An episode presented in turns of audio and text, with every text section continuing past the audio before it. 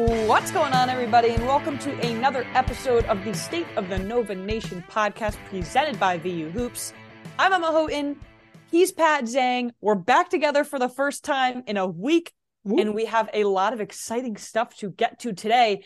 But really, the only thing we should be discussing, Pat, is are the Cats back? Feels pretty good, right? I mean, woof, after of course, the the massive win last week at Cintas. You follow that up with another big win against Creighton, back to back quad one wins, mind you, after searching for one all season long. Uh, I know walking out of Wells Fargo on Saturday afternoon, I had a, a little extra pep in my step. I felt really good because they have made some strides. They finally have put it together and found ways to close out games. And here we are, where a lot of Nova Nation feels really, really good um, mm-hmm. heading into this week. And uh, I think we both feel pretty good too. Yeah, imaginations definitely went abound after the Xavier game. And I can't even imagine what they're like after a 12 point win against mm. Creighton, no less. And that I think would have been even more if the starters had stayed in. But I went on Chris Notaro's tip time before this game, which was so fun. It's on his Twitter if you haven't watched it already, and you should be watching a uh, Nova tip time before every game. Tommy He's the best. G is on tonight as you're listening to this episode before the Seton Hall game, so that'll be must watch. But it's just I said this. It is absolutely insane what one win does for us fan base. Are you saying we're all unstable and completely oh swing God. by wins and losses? yeah, this season has done a number on everyone, and then add this loss, especially in the the type uh, add this win. I mean, and and especially in the way that they won this dominant win, the first dominant win of the season against a team not named BC, basically, who went out yeah. and beat UVA, I believe it was over the weekend, right? That was insane. I, I believe you are correct. But what a shocking turn of events. And I don't fault people for going crazy and all of a sudden having hope because you and I have said it from the beginning. We might still not have the highest expectations compared mm-hmm. to other people, but we've been preaching Villanova just has to do something to show us that they can at least attempt to make a run in the Big yeah. East tournament. And winning at Xavier and beating Creighton by double digits at Wells Fargo are two pretty good attempts at that. Oh, certainly. I think they've done it. Where eh, if you feel hopeful, I I understand why you feel hopeful. If you told me that a month ago, I definitely did not. But if you want to believe that, depending on how the bracket shakes out, you know, if it's DePaul or Georgetown on Wednesday, and then maybe a Providence on Thursday, and say, hey, there's a chance the Cats can get to Friday night, and then all bets are off at that point. I, I'm not going to argue against you right now after what they did over these past two games. As we said, it was show me something. Now, when we discussed belief, expectation, all that stuff, I, I, think we both settled at two and three for them over this final five game stretch. They're currently two and one right now. However, I never ever expected a win over Xavier at Cintas to be a part of those two wins. So I think that raises the bar a little bit, and now that it puts them in the uh, gives them a chance where they can certainly do better than two and three here with games against Seton Hall and Connecticut. And I'm really excited to see how they find a way to finish out this regular season. Yeah, that puts that puts things in actually really good perspective. Is if they lose out, which I don't think they will, and I God, I hope that they don't. Oh, yeah. They've already met the bar that we were thinking they would be at going into the tournament. So that that's that's actually pretty cool. But you took the words right out of my mouth, and I mentioned this on Thursday too. I would have been disappointed if they were to lose versus Creighton and versus UConn, just because of the momentum they built after Xavier, a game that you and I both thought there was no chance of them winning nope. on the road against a team that good.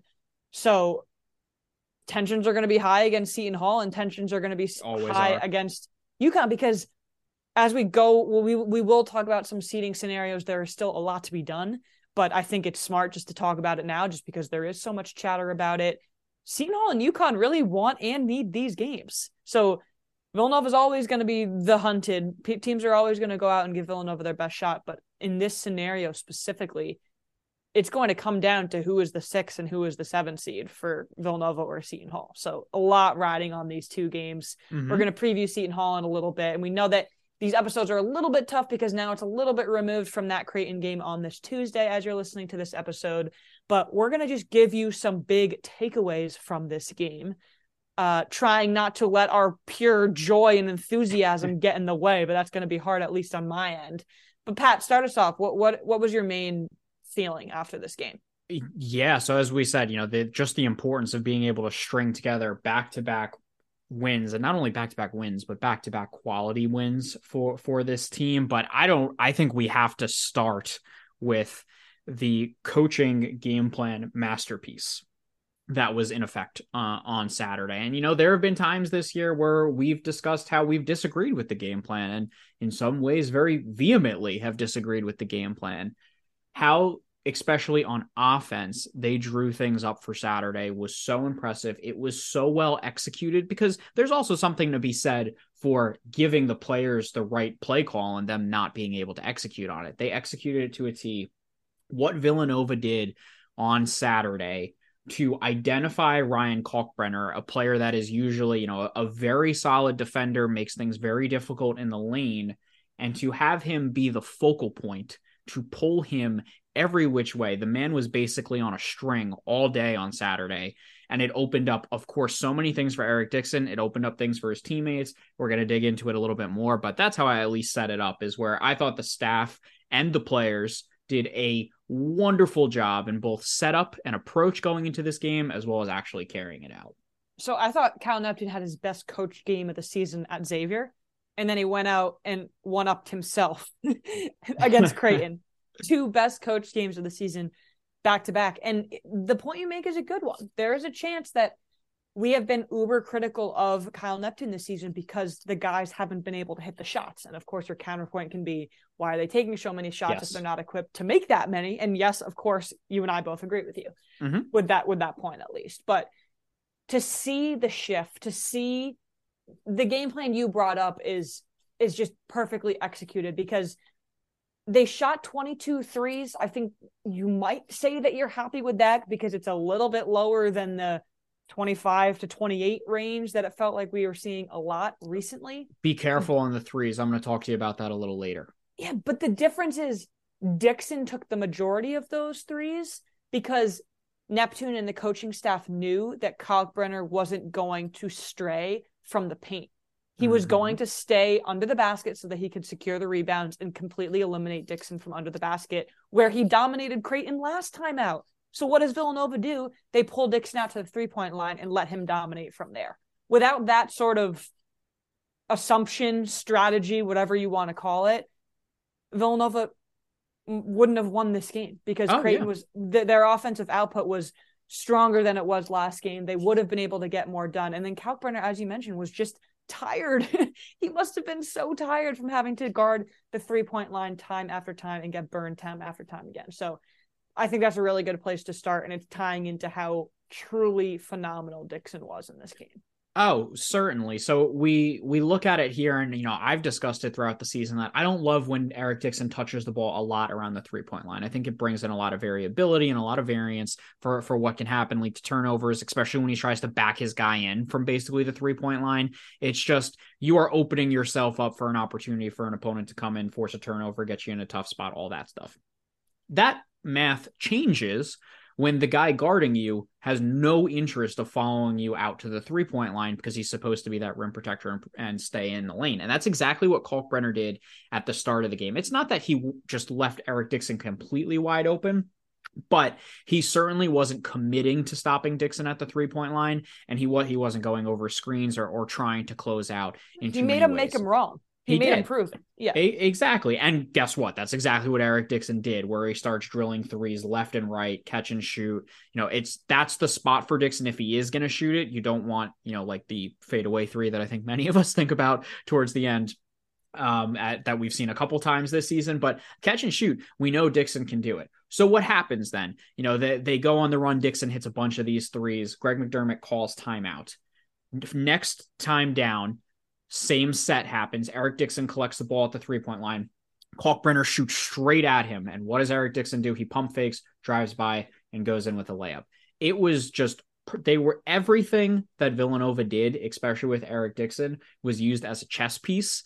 And they won, they were a grandmaster uh, on Saturday because it just, it went into perfect, perfect effect. I was so impressed with it. You know, that's Eric Dixon Kalkbrenner still, even when it wasn't Eric Dixon, was still a focal point. On on defense, when Kalkbrenner switched onto guys like a Justin Moore, like a Mark Armstrong, if you noticed, they stayed cemented to the three point line and made Kalkbrenner stick with them and be out of the lane or force Creighton to get into another uncomfortable change that would allow Kalkbrenner to get into the lane. It was so perfectly done. As you can hear, I can just wax poetic about it uh, through, throughout the entire episode. It was so impressive. And it's what really propelled the Cats is that Kyle Neptune, the whole coaching staff, set Villanova, Villanova up for success by identifying a weak point in the Creighton defense and going at it every single time down the floor. You want to know the best part? What would that be? Kalkbrenner is the reigning defensive player of the year. That's why it's so special. Right? So we're talking about all this as if Kalkbrenner is some bum. Yeah. He is literally one of the best defensive players in the country. I tried to put myself in Creighton's shoes and I would have been screaming at Greg McDermott because they did it every single time. It was and a bad game for Greg. Right. They couldn't make any adjustments, which is something that I think we've had issues with all season long. But yeah, this is why you and I have never called for Dixon to not have the ball in his hands around the three point line or to take less three point shots because as soon as he makes one, it opens so many more doors for himself mm-hmm. in the situation that you talked about where he's able to pump fake and then drive.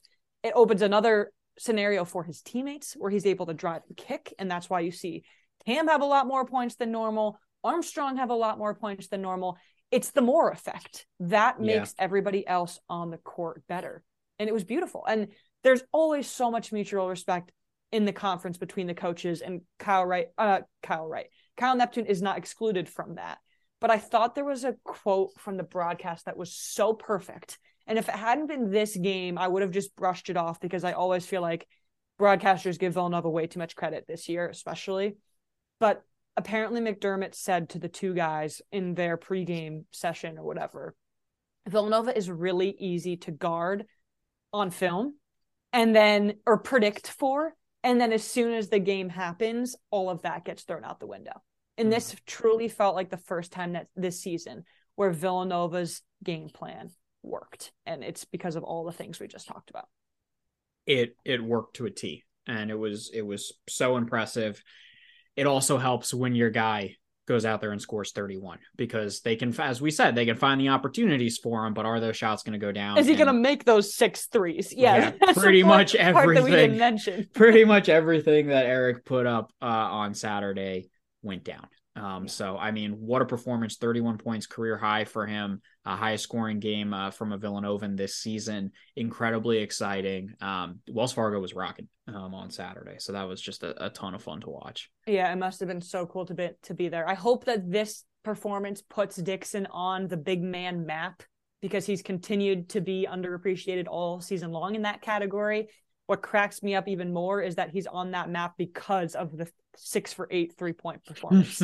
Not a lot of other bigs can do can, can can go out and do what he did. So no everything eh, like no turnovers. Eh, all guys on the floor were so good at, at keeping the ball to themselves and forcing turnovers on the other end for Creighton. And it was just it was beautifully executed this entire game. It was so much fun to watch. And it's an ode to Creighton that it didn't really feel over until the final buzzer sounded, or at least when the when the starters came out they kept it close, even when it was a, a double digit, at times 17 point lead. But Villanova closed again. And now they've proven two, in two straight games against really strong teams that they can close, which is huge for our confidence going into the tournament. Yeah, and you know we've discussed it multiple times over the last couple weeks how the defense has made strides, and that's what's making you feel a little bit better about this team. Offensively, I still haven't bought in to to to what I've seen.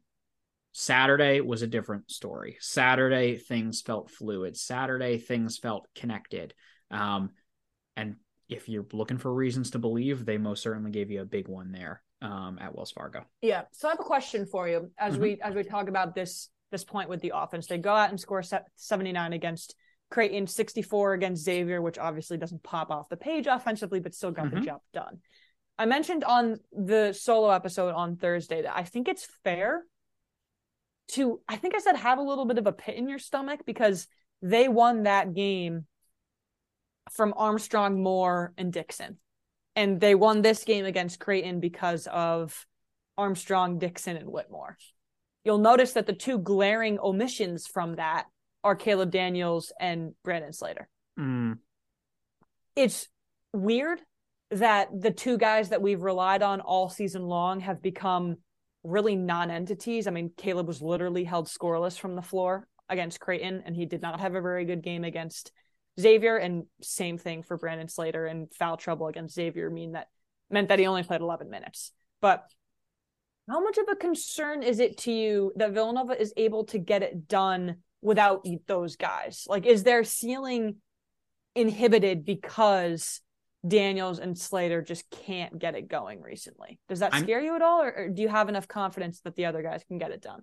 I like what I'm seeing from the other guys to continue to come along. And, you know, Justin Moore didn't have his best scoring game, though I thought he was a maestro r- running the offense and did such a wonderful job with ball movement and especially late game.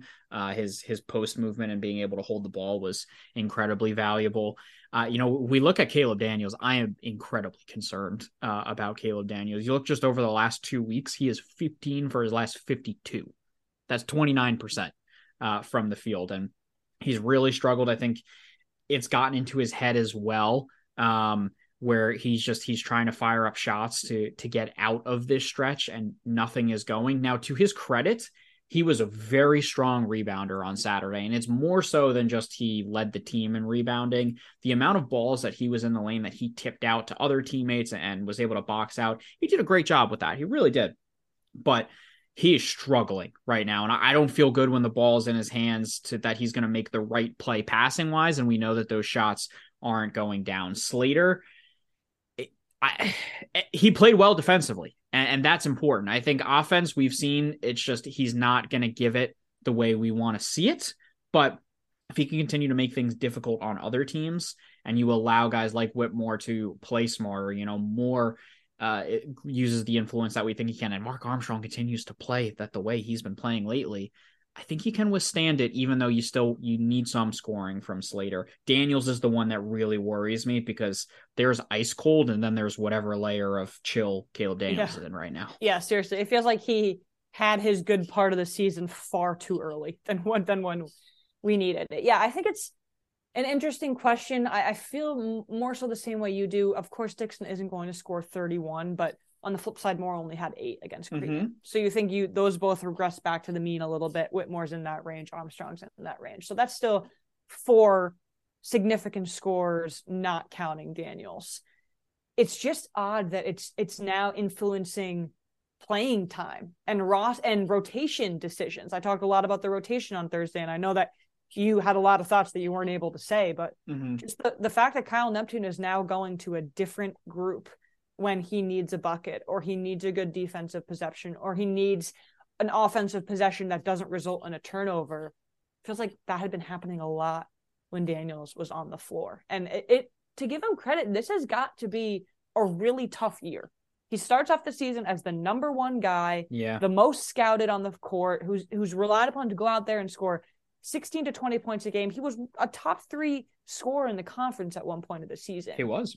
Whitmore comes back, that changes. Then Moore comes back, and now he's back to being that periphery guy. I still think the offense needs him in more of a central role, but it's got to be difficult to balance all of these new personalities in a rotation where you used to be number one.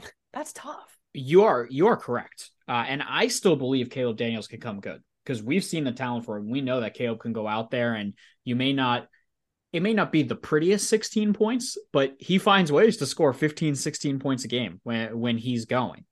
I still think he can tap into that. This has just been really rough for him. I think he's forcing things. If he's able to play off his teammates a little more, which I think these guys have done or started to do so much better lately, and he just gets into that flow of that, we can see him return a little bit more. He didn't turn the ball over like crazy on Saturday. It was only the one turnover. Villanova only turned it over three times Insane. on Saturday, which was so huge because we know this team has struggled with turnovers since Big East play started. If he can continue to limit that and find ways to to impact the game, that's going to be really important. It's been a rough stretch. It has been. I I think he will play better down the stretch. I keep thinking about what you said weeks, months ago at this point about how different this team is versus last year. And you said Caleb Daniels doesn't have a Caleb Daniels. so I'm hoping that Caleb Daniels can can you know, transition to the role that he's had in past years. Caleb Daniels can, just... can transition to being Caleb Daniels. Right, right. Just make the open shot. He hasn't been driving as much because I think a lot of it attributes to what you said. He's just trying to shake the cold stretch so desperately that he's just putting up threes as soon as he catches the ball. We know how dangerous he can be when he establishes that threat of being able to drive past a defender too. So it's been a tough slog for Caleb. Seriously, seriously tough. And luckily his teammates been have been able to pick him up. And mm-hmm. I think he's also enough of a team guy where he is. That's fine with him. But when all these offensive pieces are going, you just think of how much further Villanova can go. And that's exciting. And I think it is. it is baseline good that they've been able to get it done without him, but it's still a little weird for sure. I I totally agree. One thing he did do very well on Saturday, and this is what a lot of Villanova or multiple Villanovans did well on Saturday. They fronted Ryan Kalkbrenner and made it very difficult for Creighton to get the ball into him uh, in the low post, where these guys were looking to jump any pass into the post, and Caleb had a couple that he knocked away. I know Justin Moore, Jordan Longino drew that assignment from from time to time. I thought they did a, such a good job defensively, and that, that's one part of it. Second thing, I know you probably loved this because I know I did, and we've discussed it. How often did you see full court pressure from oh Villanova or three quarter court pressure? It was most of the game. Now, there have been times where Kyle's busted it out, and we've seen it for a couple possessions, and then they usually retreat to, to doing their normal defense, but that was not the case against Creighton. They were in that pressure most of the game. And not only that, they switched the rover multiple times throughout the game. There were times where it was Slater, there were times where it was Longino. There were times where it was Armstrong, which I think this defense will actually perfectly fit Mark Armstrong for for how intense he is and how quick, you know, he moves with the ball handlers. I I don't think it was a coincidence that Villanova again had a rather solid defensive performance by upping the pressure, upping the intensity following Creighton. Creighton wasn't able to get into their sets comfortably. And that's a big deal when you go up against a team that's as talented as Creighton. So lots of credit to the defense again. You and I were happy about that. You know who was even happier? Who? Allan Ray. Oh yeah, I say I couldn't follow anything because I was there. So um, well, no, just from what he was talking about on our on our pod too, just adding a wrinkle to that That's defense true. to to make the team defense less predictable. And I I thought it was nice to see the transition D improve because it wasn't spectacular at times against Xavier. But I like that strategy as well against a really good three point shooting team mm-hmm. because you're just throwing, I, I, hate to reuse the word wrinkle, but that's what it is. Like you're off putting the Alexanders and the Scheiermans who have killed Villanova from three in the past by having that rover front the top guy and keeping Dixon back. It didn't give Creighton as many open looks. They still had those open looks. Villanova was lucky enough that they missed the majority of them. But I like seeing the new things. I like exploiting, or exploiting isn't the right word. You taking advantage of Villanova's strength, which is versatility and athleticism yep. of a lot of these guys on defense. It is. I mean, with a healthy lineup, this is a very athletic team yeah. uh, that can go out there, and is not always like that for Villanova. But you think about it, Cam Whitmore, Mark Armstrong, Jordan Longino, Brandon Slater, like there are some serious guys that can go out there, move, jump, get around, you know, be be intense. I love that. And I think that's really exciting. And you add that with kind of the calmness um, and control that an Eric Dixon and a Justin Moore bring, you start to feel good.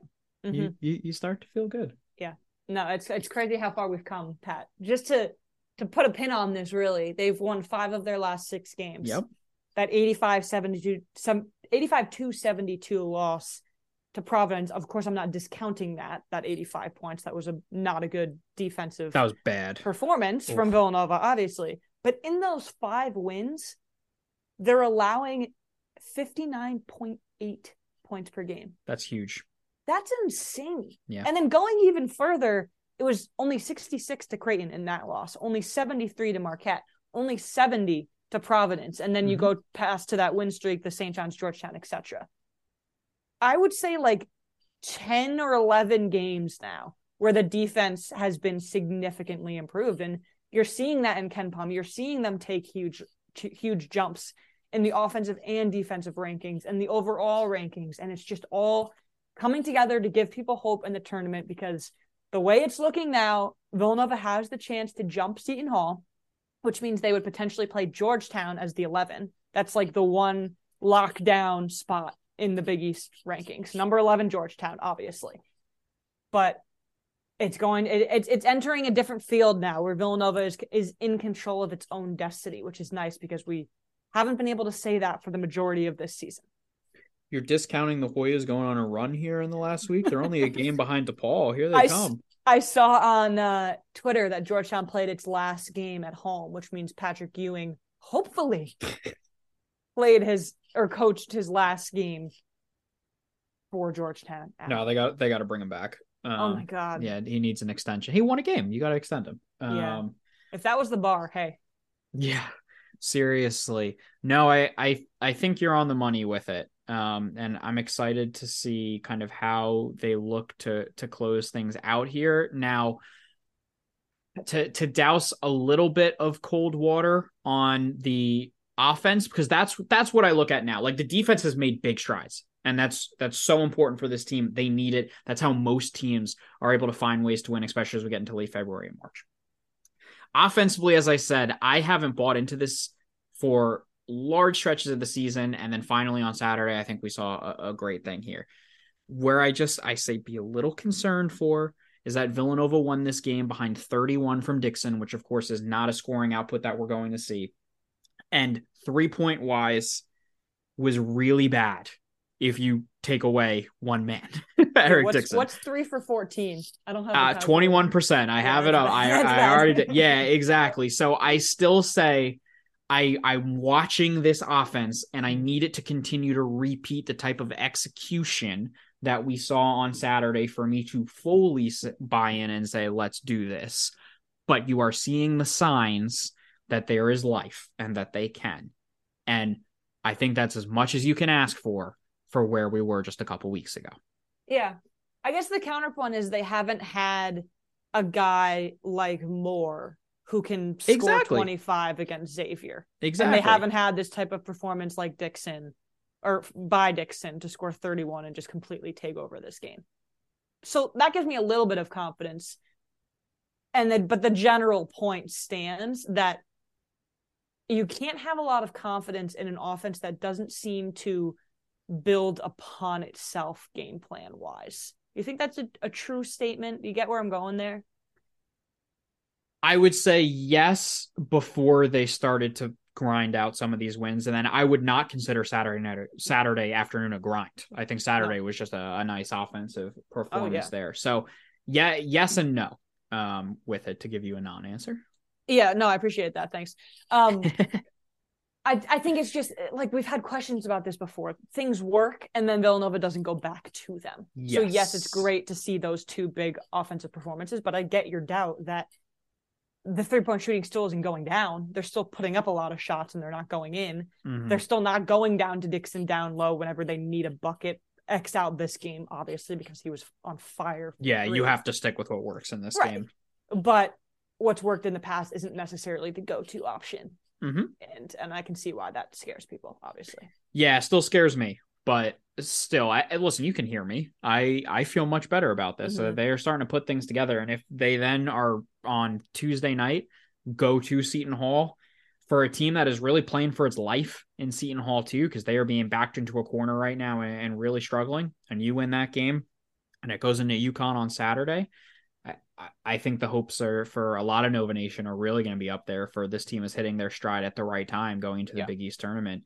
Um, what ju- just over two weeks from today, yeah, which is really really exciting. Crazy, yeah. Um, speaking of offense, we're not going to see any of that against Seton Hall, so that that's a great segue. I, first off, I said two weeks from today. It's about a week from, a uh, week. almost a week from today. Excuse me. Yeah, actually, eight days. Yeah. Oh, I'm so excited. Um, Me too. Seton Hall I, offense. Yeah. What it comes down to, I think, is that we had the one nice offensive game, and honestly, that's all I need. If they if they win 50 to 49 games against Seton Hall and UConn, I'm happy. Oh, yeah. honestly, it's not confidence inspiring, but they're going out and do it. and doing it, we're not talking about closing, which was the biggest issue that we've talked about this season because now they've proven that they can do it. So it's going to be a different thing every time out. Mm-hmm. But now I'm just focused on winning. It was a 58 to 54 win over Seton Hall the first time. And that didn't have any offensive presence from KC and Ndefo, who I think has grown his offensive game mightily as the season has gone on. We're going to see different wrinkles from them. Villanova obviously is hoping to get a better performance out of more than they did last time when he had one singular point. But this isn't the pretty offense game that you're building momentum on. This is a grinded out defense on a tough road environment for a team that quite literally, if they lose this game, probably loses their tournament their tournament hopes. They're two and four in their last six games, and those two wins have been DePaul and Georgetown at home. Yeah, uh, if they haven't already, is what I should have said at the end of that. Yeah, yeah they they are really struggling right now. And and to your point, you know, no, I, I don't think this is going to be some beautiful offensive explosion here from Villanova because we know how good Seton Hall is uh, on defense, but Villanova's offense is still better than Seton Hall's offense because they it is just so incredibly rough to to watch them try and put the ball in the basket. So it, they have to find ways again. Like I, I, expect Holloway to adjust to to what they saw in, in, game one there at Wells Fargo, which was a grinded out game, which is exactly what Seton Hall wants. So it fit the bill there. But of course, Nova's able to get it done. I think you're going to see Seton Hall do a little bit better job. The question is just do they have the scoring to overcome it? And I'm not sure if they do. So the key is really to make sure you're not allowing easy baskets for them to to accumulate points, force them to work for them because they haven't proven that they can go out and get them consistently. Yeah, no, those are all really good points. They've gotten the whole season has been a different guy, right? And this has kind of yeah. been Seton Hall's problem in the past. They don't have the star after Myles Powell. But it's it's Dawes at times from three, but then when he's not going from three, it's kind of slim pickings. And they're gonna show up on defense like they always do that's a plus to Seton Hall. They they never really get blown out of games because they keep them low scoring enough where they can compete. Mm-hmm. But fast start, I think, will be big for Villanova, controlling the pace, but also trying to work in transition a little bit. I'm okay if they try and keep Seton Hall on its toes a little bit by pushing pace, putting points on the board so that Seton Hall is already on its heels trying to keep up offensively. Totally. I, I think a big thing too will be does Kadary Richmond play? Didn't yeah. play against Xavier. That is a huge piece uh, for the Pirates. And, and you mentioned fast starts. You know, that's something Villanova has not done at all this season until this past weekend when they went out there and scored 20 points in the first uh, 10 minutes of that game, which was really impressive and honestly shocking uh, at some points to see Nova come out there. So, can they repeat that and continue? I think it's going to be harder against Seton Hall because Creighton's a decent defensive side, but um, Seton Hall makes things just so difficult on you. I I don't I wouldn't bet against the Cats though for to continue what they did on Saturday. No, I, I have Villanova winning this one. I think it's going to be under 60 points again. but just to to put it in perspective a little bit in terms of seeding, if Villanova can go out and and win this game, Seton Hall has one more game against Providence at Providence remaining. And if Seton Hall wins that game, I will be absolutely flabbergasted. That will be the most surprising win of the season, potentially. So I think Seton Hall is going to lose its next two games. That pretty much locks Villanova into the six, which would be six versus 11 is Georgetown. And then it's going to come down to that Xavier Providence game on Wednesday night to determine who's the two seed. So mm. if Villanova can just win, they're controlling their own destiny. PC has a tough remaining schedule too. So we're going to scoreboard watch a little bit. You can decide who you would rather play, a healthy Xavier or a Providence on Thursday night. And Seton Hall has a really tough thing to look at as they look back on their season because they really crash and burned down the end here. You can tell me if you disagree with this. I think Tuesday night's more important than Saturday night uh, and why oh, I think that sure. it's it's head to head against Seton Hall, and you have a chance to to take a one game lead over them um, by getting a win for Villanova, and of course supplying them with a loss here. So yeah, I am much more tuned into what happens on Tuesday for this team's Big East tournament seeding uh, than of course a very difficult game uh, on Saturday. Yeah, you you you definitely start to think about that. I know personally, I would much rather if Villanova can get that six seed and, and play a, a, DePaul or a Georgetown, you would believe they can get the job done uh, on Wednesday. And if they face a Providence team on Thursday, I want a third crack at them. Uh, I do not yeah. want to see Xavier with, with Zach Freemantle under any circumstances, but no. give me give me a third chance at the Friars and let's see what happens. Yeah, so we're hoping in that scenario then for Providence to lose and Villanova to win, right? Mm-hmm. Uh, always want, Villanova to win. Well, always Villanova to win. hmm. But no, we want Providence to lose so that they're the lower seed because we want Providence over a healthy Xavier. Uh, that's my preference, at least. Yeah. Xavier Sands Freemantle, I'm okay playing, but there's been a lot of chatter that he's going to be okay to play. Yeah. Um, the the Saturday night game will be huge for just beating UConn because we hate UConn. but yeah, there's a lot more seeding implications Tuesday, Wednesday night. Though that those game slates will be very, very intriguing. And Saturday will just be hopefully a oh my god, Villanova actually did win out when we wanted them to, and beating UConn would be so sweet versus you know Villanova actually takes a huge fall down the standings at that point, which won't matter if they go out and beat Seton Hall and already have that head to head win yeah, d- don't get me wrong. Like I would be very fired up for for Saturday and and planning on being in the building uh, for that one against the Huskies as well. Uh, I'm just when I'm taking impact in the yeah. the standings into account. I, I think Tuesday nights their their bigger game because it's more winnable in my mind too. Mm-hmm. I, I think that UConn game on Saturday is going to be incredibly difficult. Like we'll, we'll yeah. see we'll see what happens as this week churns out and, and have more data points to go off of here. But Saturday is going to be a tall ask no matter what happens. Take care of business on Tuesday, even though it is a road game. It's another opportunity for a quad one win, and let's see what happens. Yeah, I'm so happy UConn's going to be in that five. So hopefully the four can just take them out before Villanova has to play them because they're a tough tough matchup. No matter what you think about UConn, they match up tough against Villanova. But I will be in the building at Prudential on Tuesday night. Oh, are you? That's sweet. I, I will hopefully send out some pictures. It worked out perfectly. I love the 8:30 tip. I know you don't, but it works out great for me, Pat. so yeah, it's like 15 minutes from my apartment. I'm so excited that I get to go. I'm okay with it when I don't have to record an episode after. Yeah, right. So, right. so tomorrow no, night I'm fine because I'm just gonna be no sitting on my couch. Recap. Yeah. Yeah, exactly. so not not a big deal there, but oh, that'll be fun. Glad you got. Yeah, I'm excited to see what the turnout will be like because there's obviously a lot of Villanova people in this area. So I'm hoping the nation shows up a little bit, and oh, they always. If do. not, I'll just put it on my shoulders and I'll I'll carry it. So I I firmly believe that. Yeah. No, it'll be fun. This is a huge, huge game. It will not be pretty to watch Nope. But I think Villanova is the superior offensive team, and they can eat out eke out the win, get three in a row, get some serious momentum going into Saturday in the, the tournament. Uh, if honestly, Pat, if you had looked a month ago to yeah. what this podcast episode would be like as we're recording on February 27th, Villanova has won five of their last six, two quad one wins, one on the road at Xavier it's okay to be positive. It is it's good okay. to be positive after yeah. the season we've had. They're in a good spot. Hey, I'm usually the Grim Reaper too of like all the uh, all the content creators for for Villanova stuff. And as you hear, my uh my icy heart has even been melted yeah, from what we've seriously. seen over over the past week here. So I, I think you have every right to feel good.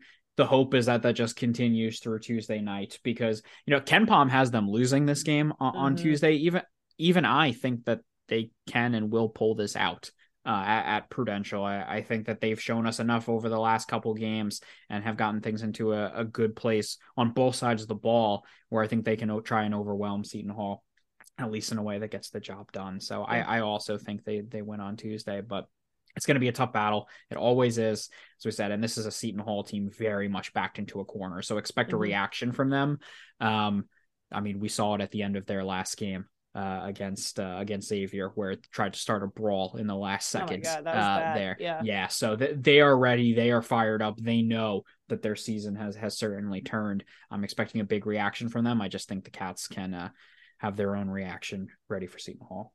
If you've heard us on this podcast for more than five minutes, you know how much we love KenPom but he's yes. he's 0 for 2 and i'm hoping he goes over for 4 in these last four games he, he they had villanova losing like every game from uh yeah. from february part of february on so keep proving people wrong love it yeah anything else you want to hit that is all I got. I'm excited. I hope people show out. I hope the positivity and optimism can continue. Same here. Let's win another game on Tuesday night. Yes. Just keep it rolling. Let's do it. All right, that'll do it for us here on the State of the Nova Nation podcast presented by VU Hoops. Be sure to check out vuhoops.com for all your Villanova content all season long. Follow us on Spotify, subscribe to the show on iTunes, and follow us on Twitter at SONN Pod. We will be back at it on Thursday. Everyone, enjoy the game on Tuesday. Make it out to Prudential if you can. And Nova Nation, that's a wrap.